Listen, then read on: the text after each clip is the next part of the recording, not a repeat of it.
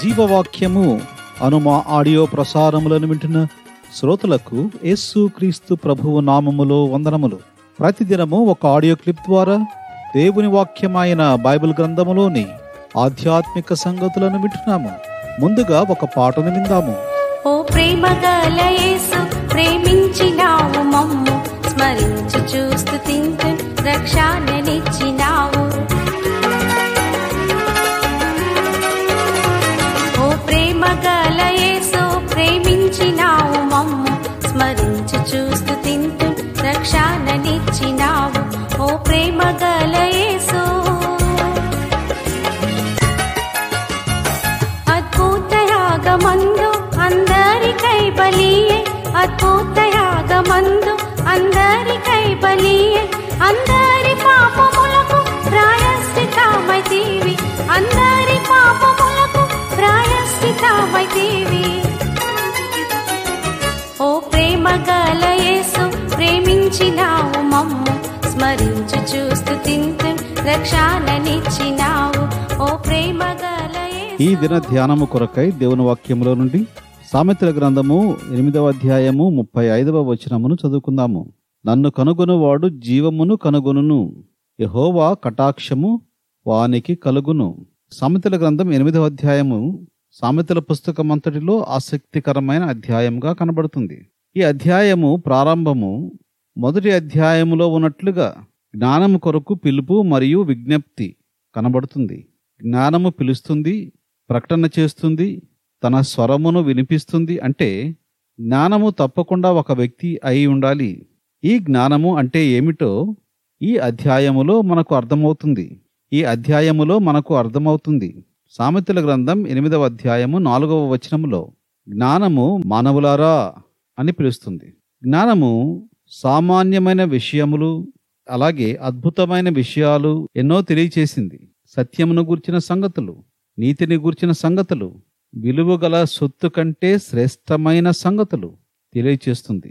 12వ వచనము నుండి 21వ వచనము వరకు వ్రాయబడిన సంగతులు 22వ వచనము నుండి 31వ వచనము వరకు వ్రాయబడిన సంగతులకు ఉపోద్ఘాతముగా ఉన్నాయి.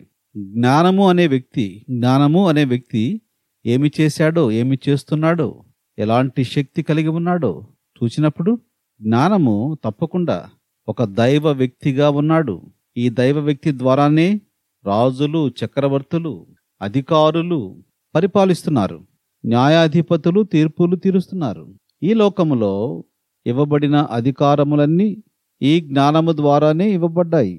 జ్ఞానమైన వ్యక్తి 17వ వచనములో ఇలా అంటున్నాడు, నన్ను ప్రేమించు వారిని నేను ప్రేమించుచున్నాను అని. నన్ను జాగ్రత్తగా వెదుకువారు నన్ను కనుగొందురు. ఐశ్వర్య ఘనతలను, స్థిరమైన కలిమియు నీతియు నా యొద్దనున్నవి. మేలిమి బంగారము కంటే నా వలన కలుగు ఫలము మంచిది. ప్రశస్తమైన వెండి కంటే నా వలన కలుగు వచ్చుబడి దొడ్డది అని చదువుతాము. 22వ వచనము నుండి 31వ వచనము వరకు మనము గమనించినట్లయితే ఈ జ్ఞానము దేవుని కుమారుడు.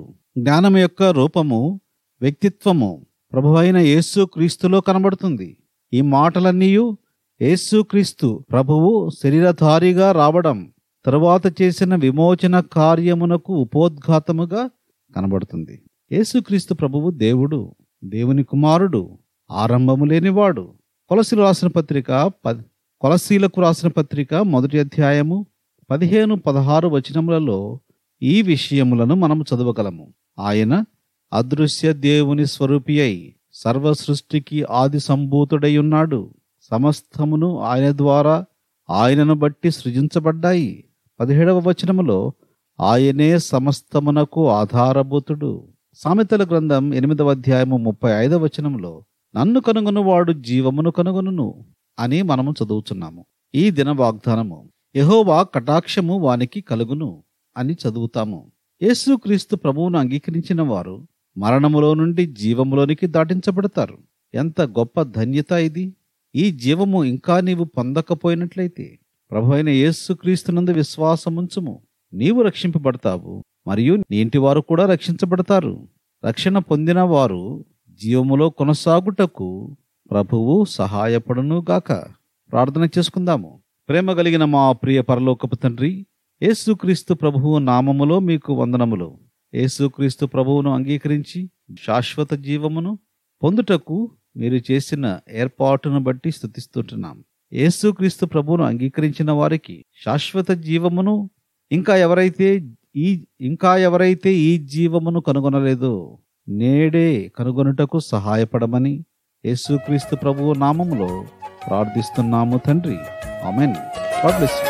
సహవాసమిచ్చి సంఘ అంగముల చేసినావు, సహవాసమిచ్చి సంఘ అంగముల చేసినావు, సాక్షులను చేసి మమ్ము శత్రువుల సిగ్గుపరచే, సాక్షులను చేసి మమ్ము శత్రువుల సిగ్గుపరచే. ఓ ప్రేమ గల యేసు ప్రేమించినావు మమ్ము, స్మరించు చూస్తూ తింటూ రక్షణనిచ్చి